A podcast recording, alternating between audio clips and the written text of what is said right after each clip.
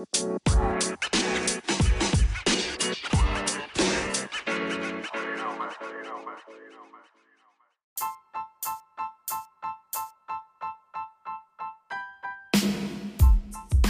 name is Rod Van Blake, author of Ancient Illumination: The Yumpani Chronicles, and I'm joined once again by Jordan Purnell Jackson. Hey, everybody. He is the graphic artist and illustrator for the Ancient Illumination graphic novels and the soon-to-be-released Yumpani Chronicles comic. He is also the illustrator and creator of Eve of Insurrection and Eve of Reclamation. He also did the illustrations on Jericho's Fame by Errol J. Knight comic. We are also joined by Andrea Rose Washington. Hello! She is the author of Adelithia, Elindo, and Almond Tree's Magic. So if you like sci-fi and fantasy, we have a plethora of works for you to go and check out. And today, we are talking The Sandman on Netflix, episodes 1 and 2. So, spoiler alerts if you haven't checked that out yet. Based on the graphic novel by Neil Gaiman, I believe it's the Dark Horse and DC Comics that did that. Mm-hmm. Okay. Yes, there are currently 10 episodes. We're only discussing the first 2. Did either of you find it weird that the first one was like 50-something minutes, and the second one was 37. Wait, I didn't notice. Well, I know the first episode was longer. Yeah.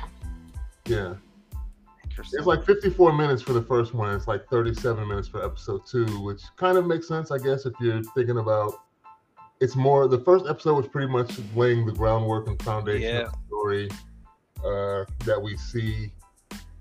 What's his name? Tom Sturridge, who plays Dream.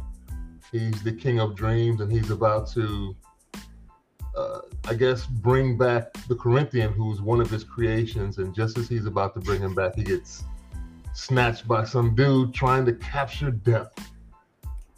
Go ahead, Andrea. What are you about to say something there? No, I'm gonna save my thoughts for after you do your recap. Okay. Yeah, we see Corinthian, who's played by Boyd Holbrook. I've seen him in a few things. He was in a Predator movie, wasn't he? I think so. Yeah, yes. The one we don't like. Yeah, I know it was him. Yeah. We see Asim Chaudhry as Abel and Sanjeev Bhaskar came. Apologies if I'm massacring any of these names. Charles Dance, which we know from Game of Thrones, as Roderick Burgess. Who else do we have in this episode that's later? I think we get Joely Richardson, who plays Ethel Cripps, the young woman who was with the Magus and then runs away. This is an interesting show, the way they kind of started off with Dream being captured by some dude trying to force Death to bring his dead son back. So we go to, 1916 in London initially in the first episode where he's captured, where they got this cult, basically. I think it's kind of funny how he captured the wrong person. Mm-hmm. He has this whole little seance and ceremony. And it's the wrong person you didn't capture. It's not even Death. It's just, he doesn't even know what to do. He's like, well, what can Dream give me? He's kind of at a loss. And I love how Dream, he's just not talking. He's like, yeah, I'm not saying nothing to y'all. Bothered me for a little bit because I wanted him to give a little sass back or something. Say something to old boy. You know, he's got you stuck now. Just say something. Cuss him out. Like, I'm not gonna give you what you want. I'm gonna kill you. I'm gonna do something. You know, don't get sleepy. Don't get sleepy. I'm gonna get you. And then now he's speaking too much. Now he's giving away how his abilities. Like, yeah. Yeah. What do you guys think so far about the introductory episode? Jordan, you can go first. Oh, okay, fine. I'm going to have a positive review here, everybody. I enjoy kind of like just how we kind of jump into this world. They kind of start us off showing us the dream world, and that was cool.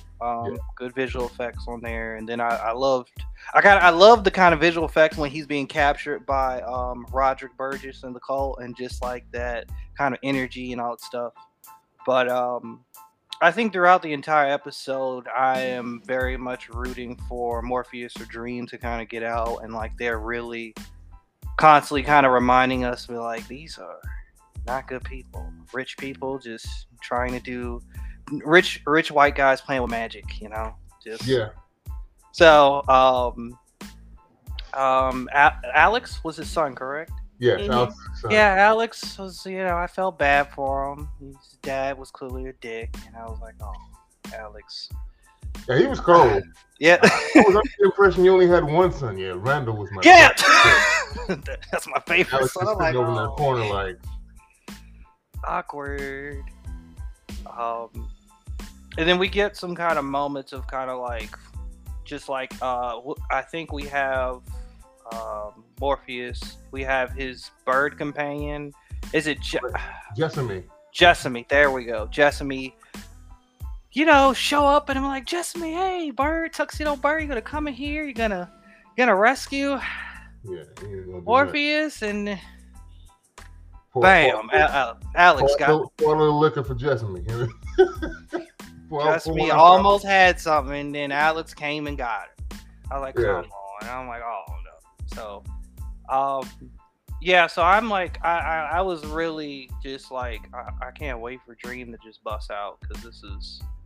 These characters, these people suck. They really do suck.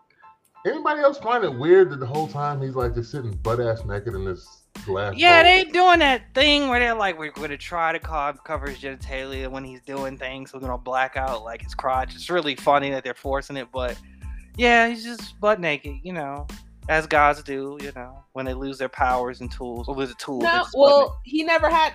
They took his clothes. They derobed him. Yeah, like they took his clothes and never gave him nothing. Any other clothes. They just and he had no access to his power, so he was just butt naked stuck there. How'd they take his clothes off in like one shot? Because it looked like they took it off in one piece, one clothes. They just pulled the cloak off, but this man had pants on. I'm positive he had pants on. He clearly had like a t-shirt and like a shirt of some kind and pants on as well. But when they show him laying down on the side and Roderick Burgess pulls everything off, he just it's all one movement. Yeah. Okay, I guess he is a magician. I guess that's his advantage of pulling the tablecloth off the table without, you know, messing up all the stuff on top of the table. Maybe that was the magic trick. I have to say, from episode 1, I think I need more episodes before I can say I like this show. Okay. They're great visuals. They're great shots. They're of how they showcased everything in episode 1, of showing the passage of time, showing how the magic was used, how Roderick needs to die in a very horrible manner. Because I have to say, the actor who plays him, I don't know if I can trust him in real life, because he plays a bad guy too well. He does. And you play an asshole too well, dude. And it's just like, you are so almost one-dimensional bad guy. Like, you are very obviously, you don't like your son, and your son knows you don't like him or respect him, and that you're waiting for you only care about the child who died. We see it in the way that he treats Ethel. We see it in the way that he treats everyone around him. He sort of believes everyone else is beneath him. There was nothing redeemable about him, which is also fine, because we're not supposed to like him in the first place. Mm-hmm. Their storytelling of just this first episode. I've been interested in this idea of this book and the comic for a while, but I don't know. Seeing it played out, it feels like it's the recipe for everything that I would love in a TV show, but it just wasn't. It didn't hit any of the spots for me, even though it checked all the boxes.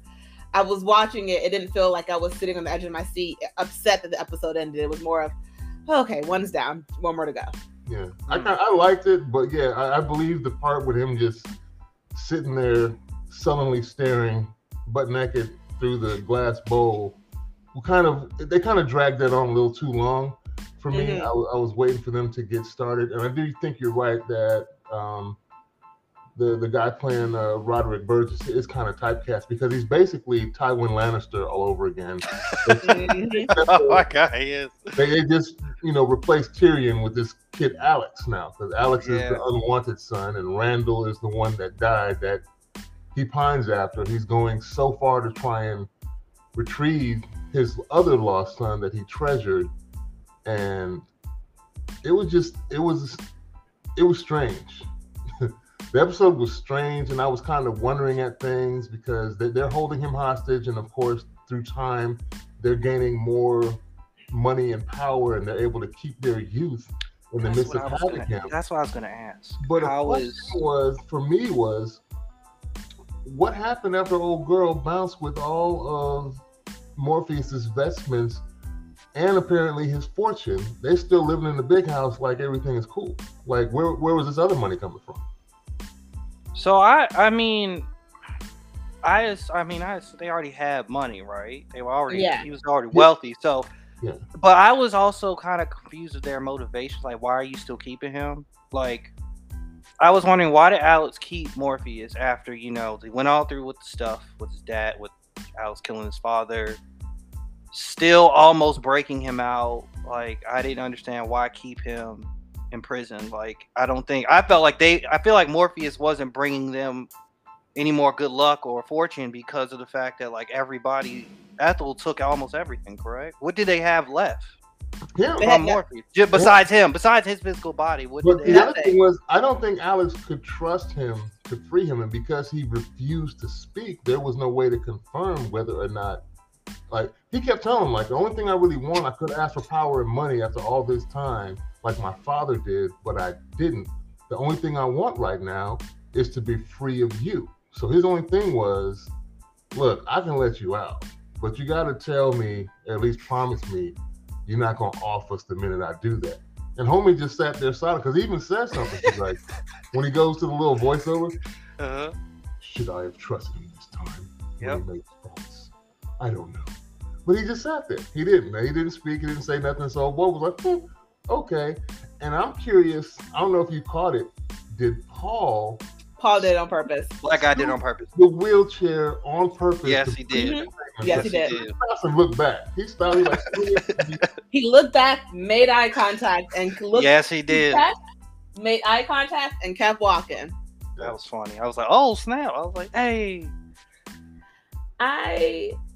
The whole part about Alex, I agree. It didn't make sense for him to keep him in there after his father died because he never wanted him in the first place. And I think maybe it's because he lived in fear of his father and like lived as his mind was sort of shaped to always feel like he wasn't enough and whatever he was doing wasn't good enough, that he didn't think that if he let Morpheus out, that Morpheus would have spared him. But the thing was, he was about to do it before someone else said, what would your father do? And it's like, dude, you didn't like your father. Why are you honoring him? Like, you... Yeah. And like, I'm wearing It's the Daddy for Me shirt today. Oh, my God. No, super ironic. But it's like, dude, you didn't even like your father in the first place. Why are you living to honor him if you didn't even like him in the first place? Like, why are you continue to hold someone hostage that you wanted to free? You tried to free earlier. Your father didn't love you. Why would you continue to do something out of respect for your father when he had no respect for you? Yeah. It didn't make sense for the way they wrote Alex for him to keep Morpheus locked up, unless it was like he was so weak-willed, even with his father's death, he couldn't think for himself. Because I feel like Paul was like, let him go the moment he could. I would have let him go and been like, Paul's not in an endless dream. Yeah. No, but Paul has to watch the man he loves in an endless dream. Oh, now that's still suffering. Oh, man. I think from the examples that we got of Alex, is he was basically the type of person who simply lets life carry him. He's not the one to take the bull by the horns and try and take command of his destiny and drive things forward. So his father was over him. Hell, young Ethel came in. Yeah, she basically smooshed her way into the mansion after kicking everybody out when the partygoers that were waiting to get in was about to straight punk him earlier. And I understand he's younger then, but throughout time, even as he grew up, he just kind of went with the way things were going and anything against the grain. He wasn't going to make a forceful decision either way, though. So he's like, you're still here. I want to let you out. You got to tell me something, though. I'm not going to make this decision myself. You kind of have to make the decision for me. And Dream is like, I ain't got nothing for you. I'm just going to sit here and wait. And I got time. I'm immortal. So he Yeah. We got time. So until Paul, scoots the wheelchair wheel over containment, that's what sets off another cascade of events that happen. The Corinthian was an interesting character. I didn't get it at first when I was looking at him because I don't have either of you read the comic? No. Okay, because I have not. I just want to get that out the way because I'm unfamiliar. So everyone listening, I'm speaking from a perspective of ignorance as far as the comics are going and the source material. But I was like, why is homeboy this whole time like, I wear my sunglasses at night? He always keeps his own glasses on. No matter what time of day it is, it's nighttime. And then we find he takes them off and you get these freaky teeth in his eyelids. His mouth for eyes. It's weird. Is he eating eyeballs with his eyes? Is that what he's doing? I was thinking that. Wait, so he just gets close in and just goes chomp chomp. No, he takes. He's a knife. He brandishes a knife every time. Every time he takes out a knife. He always has a knife. Yeah, he always has a knife. And in the first scene, when you see him, he's bent over. He's wiping blood off of the knife when Morpheus comes to take him, basically telling him, the nightmares and dreams don't live in the waking world. He's like, but we can. And he was just about to get snatched back before Morpheus. Yeah. So I have to say, Neil Gaiman, someone had tweeted something out regarding what you said about not having read the comic or the graphic novel or the book, and he was like, it doesn't matter. This is for everyone starting off fresh because apparently this is going almost scene by scene by the comic apparently. So it was, if you haven't read it, it's fine because some people have posted on TikTok actual scene by scene, the same scene from the comic. Is in the show. So it's really the same storyline. And there's nothing new that's in the comic that we're not really seeing. Okay.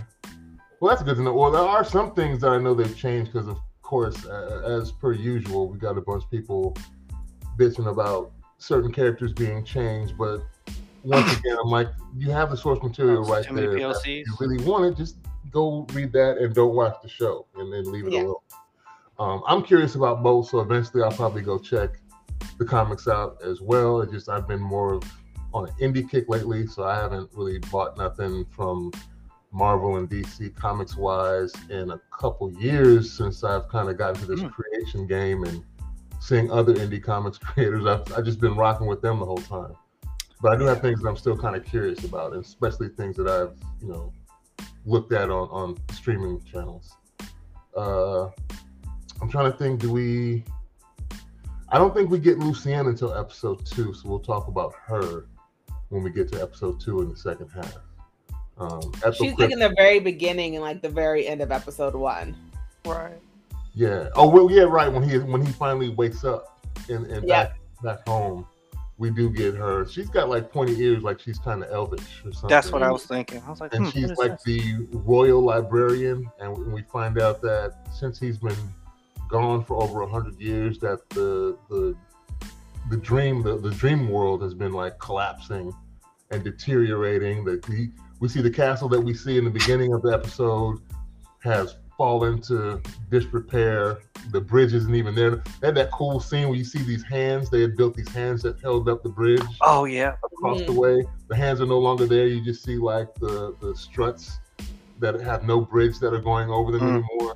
And you see the castle is super dilapidated. And as he opens the gate, the top of the spire falls over. That was really funny that it was falling apart as he's opening the door. She was about that. Things aren't as you left them. And he's like, what do you mean? He opens up the gate. That gate looked huge. Mm-hmm. He had those.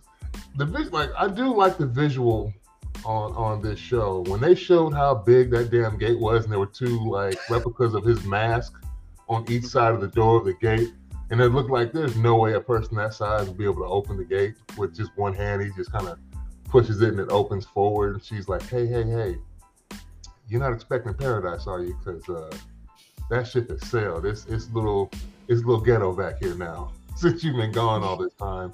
And then he learns that everybody, basically not everybody, but a lot of the Desmondans and the citizens of the dream world have left. So that was interesting. What did you guys think? I reserve my judgment for when I see a couple more episodes. Okay. So, but you didn't like the visuals at the very least? No, it was nice. But I want to see if they can hold up to it throughout the rest of the season. And see, because I saw what the castle looked like in the very beginning. I liked it. Saw it near the end, and it was sort of heartbreaking to see what it looked like. But I also want to see if it holds up throughout the entire season, or if it was just like they spent all the money in episode one. Yeah. All right. Jordan? Well, let's take a quick break, and then we'll come back in a second and talk about episode 2 and see if we like where we're going later. Talk to you in a second.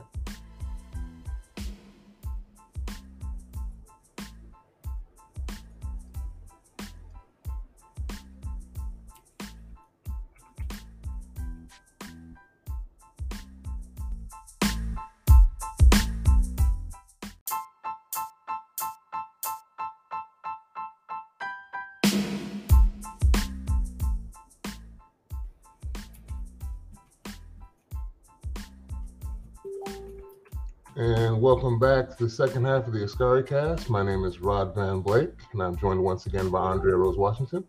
Hello. And Jordan Purnell Jackson. I think he's a little frozen right now. He's frozen. All right, I guess we'll have to come back and see if he can come back. We're talking about The Sandman on Netflix, written by Neil Gaiman, based on the comic book. So yeah, episode 2, we come in and have Morpheus, the dream, returns, and he gets to talk to Lucienne, who's the royal librarian, and he's all about getting his vestments back. So the three things they took were his helm. Yeah, his ruby. The ruby and his sand. The bag of sand. And I guess those talismans of his help him, I guess, do what he does, because he says at one point, I don't know what I am without them. So obviously they're necessary. Hey, Jordan's back, looks like. Back. Yeah, he back. He back. We in here. So yeah, he gets his vestments. He wants to get his vestments back. The one thing I do find interesting about this show, and you guys can chime in and let me know if you agree, is that we have a lot of retreads here with mythological stories or themes that we've seen throughout the years since time immemorial. We have the fates, the three fates that we've seen multiple times. The OG biblical story about Cain and Abel, which was weird here. I haven't seen her yet because I didn't watch beyond episode 2, but we're going to see death. I've seen the pictures and memes of her. And some people seem to be really happy with the casting. Others have been against it. For death, we get another cast member from Game of Thrones. We get Gwendolyn Christie later on as Lucifer. The visualization and execution of him traversing through dreams was really cool when he starts to try and gather some things together so that he can get something to bargain with the fates. But before that, I believe, is when he goes to Cain and Abel to take back a gift that he had given them. What did you guys think of that part?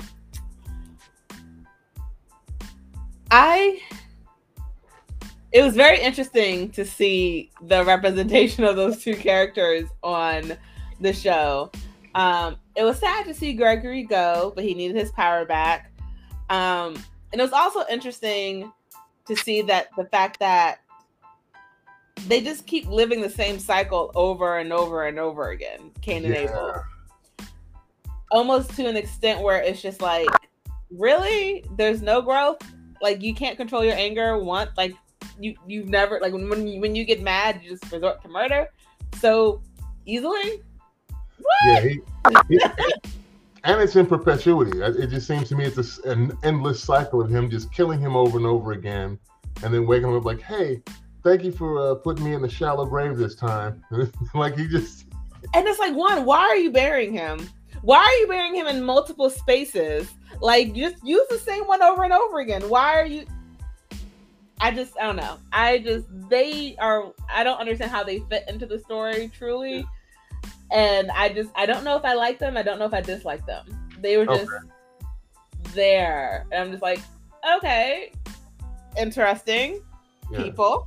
What do you think about him traverse? Because he goes through, because basically he just used people's dreams to get what he needed. What he needs, yeah. He had to pick up a crossroads. He had to go through the Japanese cinephile who was supposedly in love with like British horror films.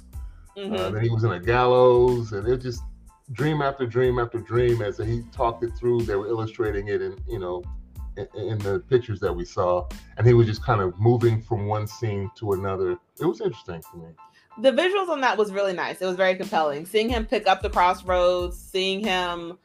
The gallows scene felt like a Pirates of the Caribbean movie for just like a split second, but seeing like the snake and then the egg, all of that seemed sort of very visually something different than what I've seen before. The only difference with the gallows scene was when he fell and sort of fell into darkness, and that was different. But I've seen like gallows scenes before, but I've never seen someone reach down and like pick up the road in your hand and all of that. So it was still visually nice. Him talking about dreams and nightmares seemed to have forgotten who their master was when he gets snatched into the water initially. It was funny, too. That was nice. That was very interesting. Jordan? I think he's still frozen. Frozen again? Okay. That was interesting. The fates, like I said, it was kind of they've been done again. We've got the three witches that we've seen in other stories. It was just a new take on it. And them having to not answer, because they won't, like Lucienne tried to tell him, like, they never answer our questions. They always talk in riddles. You have to figure out, and they were sticklers for one question, one answer. Like, he didn't get no follow-up questions to the answer they just gave him. You only get to ask one question, and each of them will give you one answer, and that's it. I was tripping when he gave the gift of the snake out. Okay. The fates were a very interesting scene. Now, I have to say, I thought they were going to almost be like genies in the sense of when he did his follow-up question, that was technically his second question. So I thought they were going to answer it, and then he would be out a question. Yeah. Almost like a slip of the tongue, but they held firm to the three questions, knowing like he had three intentional questions. Yeah. Though it was annoying that he just wasn't getting that he couldn't do a follow-up question. Like, dude, like, why are you not getting you can't do a follow-up question? Like, after the first time, whatever. The second time, okay, they're not going to slip up and tell you. Yeah. I was tripping too when he gave them the snake, and they just engulfed it. I was sitting there like, sir. No, we and don't mess with those. Give me them fates, but sir, we can't get the fates. Give me them fates. I know you've seen that meme. I did not like the snake. I'm ready for that. I don't like snakes. I didn't really like the fates. I'm just not. When she ate the snake, I was like, all right, we're done. We're done with you people. Wipe my hand of this, because I don't know what y'all doing, but that's not okay with me. Disgusting. Nope, I'm not rocking with Mark, because they are not rocking with me. Yeah, so they try and tell him that the last time, it was very vague too, like the last time it was sold. He was like, so who has it now? And then, where is this? So it was traded to a demon. And like, they weren't directly asked. So the answer one, it wasn't even good for him to go act on directly whatever they told him. Like, he was still going to have to do some searching no matter what. And I don't understand why. Like, could he only ever call on them once? Could he not do everything again and then, like, call on them again? And it's like, okay, what was the name of the demon it was sold to? Yeah. What is the name of the mother who passed it on to her son? What is the name of the magician who has the sand? Like, why couldn't he do the ritual again to find the fates again?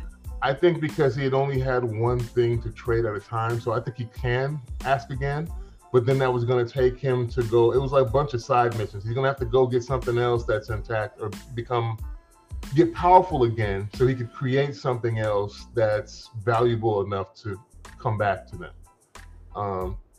But I assume from like the trailer, we already know he's going to go down to hell because he knows the demons in the possession of his ruby. I believe, because we see Ethel Cripps, but because they aged her up, it's a different actress playing Ethel as old. Like, she's haven't changed her name. She's become like some exotic antiquities dealer. She's dealing all these like artifacts and weapons, art paintings and stuff. So she used the vestments to kind of move her way up in the world, but she also knew that she couldn't hold on to the ruby. So she got rid of that because Corinthian starts pumping her for real for information when he comes through. Like, okay, where's the stuff? Well, I know you got it. Don't be lying to me. And they hint at her son, the baby that she left Roderick with, who wanted her to basically have an abortion. She's like, nah, she took off of him. I think that's the son that she passed one of the investments down to. Yeah. And it made him go crazy because we see him in the hospital and they make a big fuss about, because he looked older than his mama. He does. He does. She hasn't aged and he has. So she aged, but she hasn't aged as much as she should, obviously. Yeah. Wasn't the guy playing Johnny D, Ethel Cripps' son from Harry Potter? Yes, he is. Remus Lupin. Yeah, he's the lycanthrope, right? Yep, lycanthrope. I love him. I love Lupin. Me and him had a little bit more self-esteem, but that's a whole other conversation for Harry Potter. Yeah. So yeah, he's there. So eventually we know that they're gonna go get. Eventually, I think they have to give him back his stuff. It's just how and when he gets to do that. So it'll be interesting how they continue these different depictions of things that we all, in certain terms, are kind of familiar with, the themes of it at least. So we're going to get death, we're going to get the demon, we're going to get Lucifer, but they're very different. The only thing I can see that's kind of similar was, what was it? Constantine with Keanu Reeves had a different Satan, but Gabriel kind of, she's giving me Gabriel feelings kind of. Remember, Gabriel was traditionally a male in most depictions, but in Constantine, it was a female person playing. Is that Tilda Swinton that played Gabriel? Yes. Okay. I have to say, so I think, like, moving forward, they're going to have to go after Constantine. He's going to have to go after Constantine first because that's the only name he truly has at this point. But it's Joanna Constantine, right? Yes. And so, yeah, that's the only name that he has to go on. So he has to go after her. But we also find that the mother is the one who got rid of the helm, and she's the one who has the protection amulet now too. Yeah. So she was the last person in touch with both the amulet and the helm. So granted, the ruby. So granted, while she may not know exactly where the ruby is at this moment, she is the last person for Constantine to talk to. It's not Constantine, for the Sandman to talk to. Yeah. And then he doesn't know again that it's her. Yeah. And I think the only way he can find out that it's her is if he finds out what her name was. And I don't think he ever found out what her name was from Alex. Yeah. No. Yeah, it's the I think Johnny D has it somehow because she said he took the ruby and then the ruby took him. Yeah. And so that's the reason why he's forever in this. I guess they're trying to keep him in the hospital as like a psych patient or something. No. I was saying the Sandman doesn't know who they are, though. Like he never knew what. I don't know if he ever knew what Ethel's name was, and so like he would have to go back to Alex or them to find out who was the person who took it. Mm-hmm. So that's like the interesting question of like, unless Constantine can track back who she bought the sand from, and they can get it back to the first person, the only person who would know who had the ruby and the helm was Alex, and Alex is now in that deep sleep. Well, yeah, but since he's in a deep sleep, he should have perpetual access to him because he can come. Yeah. He's got that forever sleep. He can just go talk to him whenever he wants to. Like, it's your turn to be my prisoner. So, mm-hmm. However long until his body wastes away, because he's not going to last for 100 years. So maybe he might, because he's under his enchantment. Mm-hmm. Like, forever long I was held, that's how long you're going to be held. Poor Paul. I hope Paul doesn't last 100 years like that. Yeah, Paul was already old, so. Yeah. Both of them were old, but Paul, yeah. Like, I hope he doesn't have to watch his person he loves suffers for 100 years. Just for them to end the suffering and then die. Yeah. I'm interested, though. At the very least, the few breadcrumbs they dropped us, I'm interested to keep, obviously, you know, I'm going to keep following. There's 8 more episodes after these first 2. I'm going to look through and see if there's any more divergence with respect to the time variance, because I did think that was kind of weird that the one was 50 something minutes and the second one was 37. But then again, maybe if they're going straight from the source material, maybe the story only lent itself to be that long when they scripted everything out and just like, well, here's what it is. We don't want to just add stuff for the sake of adding stuff for time, and then that may throw other episodes following off, or I don't know. What do you think? I think they are going by the source material, because looking at the episodes, it does show like episode 1 was adapted from Sandman 1, episode 2 was adapted by Sandman 2, 3 was adapted by 3, 4 may be longer because it's adapted by 4 and 5, so it does look like they are going in somewhat order. There are a few where, like, episode 6 is Sandman 8 and 13. But like 5 is 6 and 7. Episode 5 is adapted from Sandman 6 and 7. So it's interesting how they're doing it. But yeah, I think they can only go so long in each episode, depending on what they're showcasing. Yeah. I'm going through the same thing right now with scripting out Ancient Illumination, hoping that like the first script we have is only, it takes place between the first 3 chapters, and I did that on purpose because the book is 30 chapters long, so I'm hoping if we have 10 episodes, 3 chapters per, if we can get all of them to be around 28-30 minutes, then they should flow evenly and not have like one that's like 15 minutes longer than the next episode, which, I mean, I guess if it's not too far away in distance, it'd be all right. But this one, just looking at it, it kind of weirded me out at first when I was looking at like, wait a minute. Because we were trying to gauge what to watch and how late the wife was going to be able to stay up. So you saw the first one was, she's like, well, I'm not going to be able to do 2 50 minutes. And I saw the second one. I was like, well, the second one's only 37 minutes. But maybe because it was, the first one spent a lot more time kind of laying the groundwork. And it did seem to me like that time where Morpheus is just sitting there butt naked in the fishbowl. Well, there is a time variance, so it seems like episode 2 is the shortest, because 3 and 4 are 45 minutes. Okay. 5 and 6 are like 54 and 53. 7 is 48. So now from now on, it's at least 40 minutes and above. Okay. But nothing else reaches. Actually, no. One other episode reached 54, and then yeah. So yeah, episode 2 was the shortest. Okay. All right. Maybe it was a fluke, maybe it was just the way the material worked out when they were adapting it. It just happened to be that long, and they just kept it whenever, whatever format they were using. They didn't want it to change. That is a true possibility. Stay really true to what you're showcasing, because I do know a lot of people on TikTok were showcasing the video up top and then like the comic at the bottom, and it was like literally word for word what they were saying on the show was what. Oh, side by side comparison, they were lined up. Yep. Mm-hmm. Not for all the scenes, but for a lot of scenes, they were showcasing it was like word for word the same thing being shown. Okay. Very interesting, because you know you never really see that. You see, it's like, oh, we might be doing part of the storyline, but they're saying something completely different. So yeah, it's very interesting.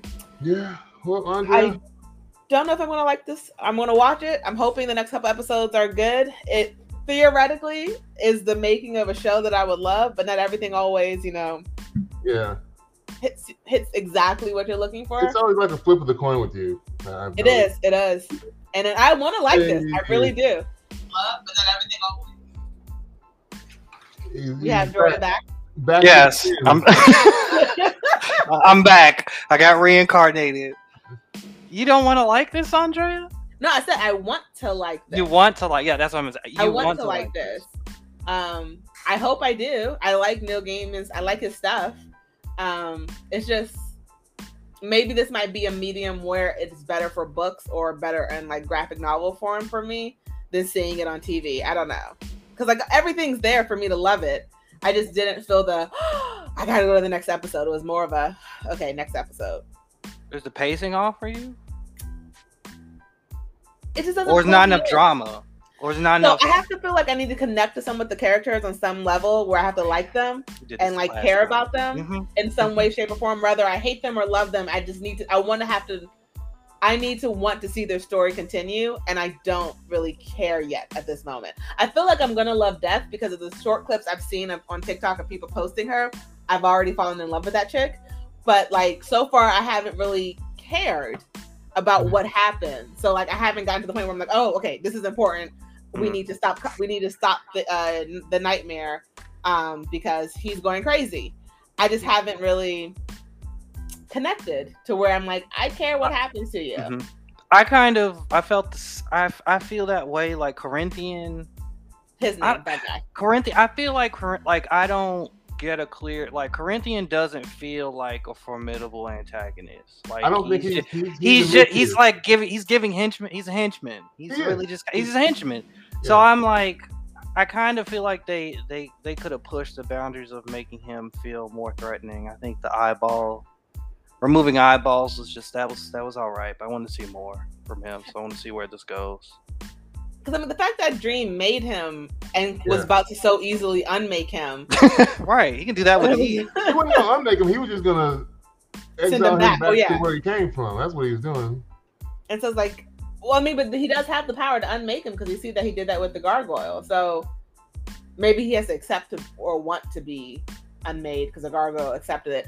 But neither here nor there. Oh. It just felt like, yeah, he doesn't. He feels like a D-lister going after an A-lister. Doesn't really.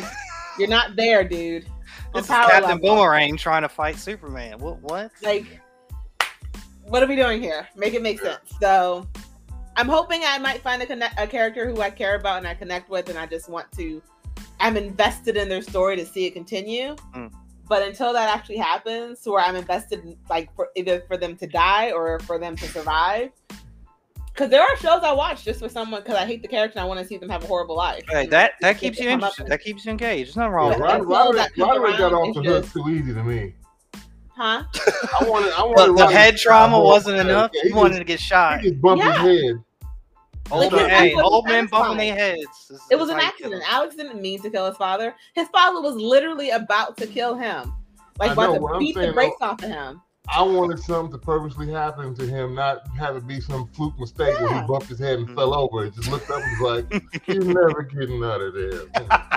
Like, I would have loved Alex to open up the cage and was like, oh, I can't do anything right, father? And like remove the seal or open it and then allow the Sandman to destroy his father like that. Like I wanted something like that, not the... You wanted him to have his Bokeem Woodbine moment from Jason's lyric? I'm tired of everybody telling me I'm messing up. I wanted him to die in a very horrible manner to where he... Yeah. Like, he knew his son did this to him. Not accident, bang on the back of the head. Oh my gosh, are you okay? No, drown. Like, oh, you need medical attention? I'll call the doctor tomorrow morning. We would have liked Alex more had that happened. I would have. And if Alex had done that, then maybe, you know, he wouldn't be in the 100 Years of Summer. But, oh well. Making Paul watch him. Poor Paul. Oh, I meant to say rest in peace. I care about right now. And he was only in episode 1. Paul did the right. Paul did all the right things. He freed. What were you about to say, Jordan? Rest in peace. What? Rest in peace, Gregory. By the way, I couldn't. Oh, Gregory? I almost cried for the little dragon. Like, no, don't show Gregory's eyes as he's being transformed into sand. I'm like, oh. Yep. Bye, buddy. Yeah, they gave him a new. In return, they gave him a little gold gargoyle right quick. Yeah, I like that replacement. Blah. Yeah, Gervin. And Cain killed him again. Like, dude, anger management classes. Do those not exist? Cain got problems. He has problems. He can't stop killing. It's the way we are. He's the first murderer. I'm the first victim. Okay. That's such a sad, toxic relationship. It really is. Dude, move away from your brother. So what? You keep coming back to life. Stop letting him kill you. I think at some point we're going to get the reverse happen. He's gonna have that's going to be a great. He's going to have to get some get back at one point. Yeah, see how you like it. Like. Well, thank you guys again for discussing these things with me. We'll be back next week to talk of episodes 3 and 4 after we've watched them. Don't forget to check out Trekkie and Beyond. A Star Trek podcast. Explore Strange New Worlds with us. There we go. With Andrea Rose Washington and Monica Pinkett, they will be talking Strange New Worlds. They're also available on Anchor, just like the Askari Cast is. We're available on Anchor, Spotify, iTunes, Google Podcasts, and about 4 or 5 other places where podcasts are broadcast and streamed. And we will talk to you all next week. Peace.